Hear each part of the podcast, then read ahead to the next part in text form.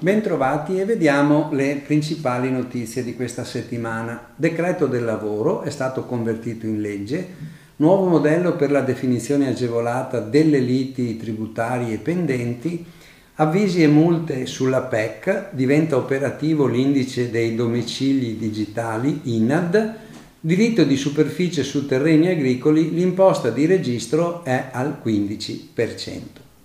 Decreto lavoro convertito in legge. In Gazzetta Ufficiale 3 luglio è stata pubblicata la legge 85-2023 di conversione del decreto lavoro. Nel PDF che qui trovate allegato c'è il testo coordinato con le modifiche. Tra le novità segnalo che sui contratti a termine si prevede una ulteriore liberalizzazione rispetto a quanto già previsto. Diventano possibili anche i rinnovi e non solo le proroghe senza causali nei limiti massimo di durata di 12 mesi. Per il lavoro in somministrazione si abolisce il limite del 20% per apprendisti e per lavoratori somministrati, la norma del decreto 48-2023 sui fringe benefit innalzati a 3.000 euro solo per i dipendenti con figli è rimasta, anche se molto contestata, ma si prevede l'annullamento dell'imponibilità dal punto di vista previdenziale.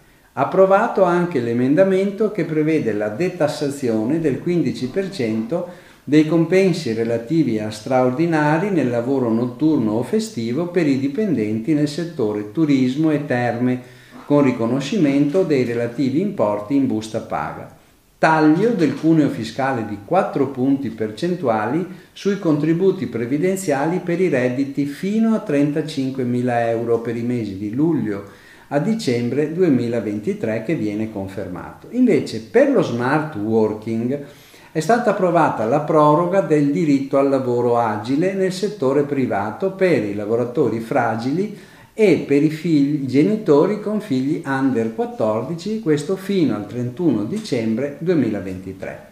Infine segnalo tra le novità la misura di tutela per artigiani, commercianti e professionisti in gestione separata, le cui cartelle fino a 1000 euro per debiti contributivi INPS siano state stralciate automaticamente ad aprile scorso con la tregua fiscale. Per loro si riapre la possibilità di versare entro il 31 dicembre 2023 i contributi mancanti ed evitare così gli effetti negativi sulla propria posizione previdenziale.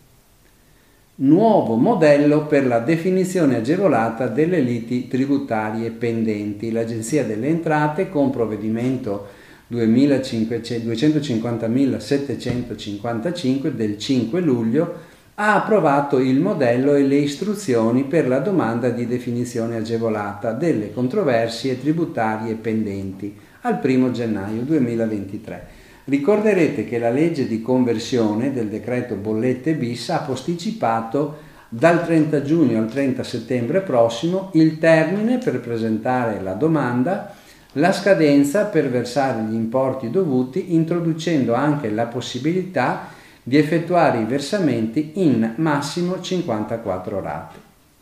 Avvisi e multe sulla PEC, operativo l'indice dei domicili digitali INAD.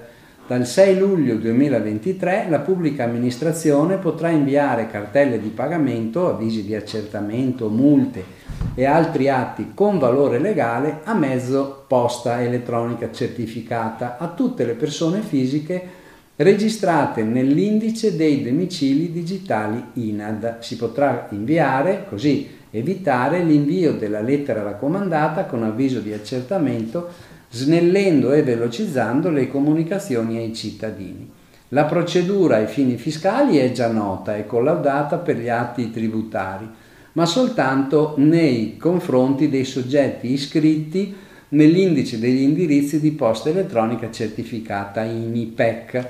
Nel nuovo indice nazionale domicili digitali tutti i cittadini possono registrare il proprio domicilio digitale e qui riceveranno tutte le comunicazioni ufficiali dell'amministrazione pubblica evitando lunghe code in posta se la raccomandata non viene notificata eccetera. Per registrarti È necessario accedere al portale domiciliodigitale.gov.it e successivamente va inserito l'indirizzo PEC che viene eletto come digiti, di, mm, domicilio digitale.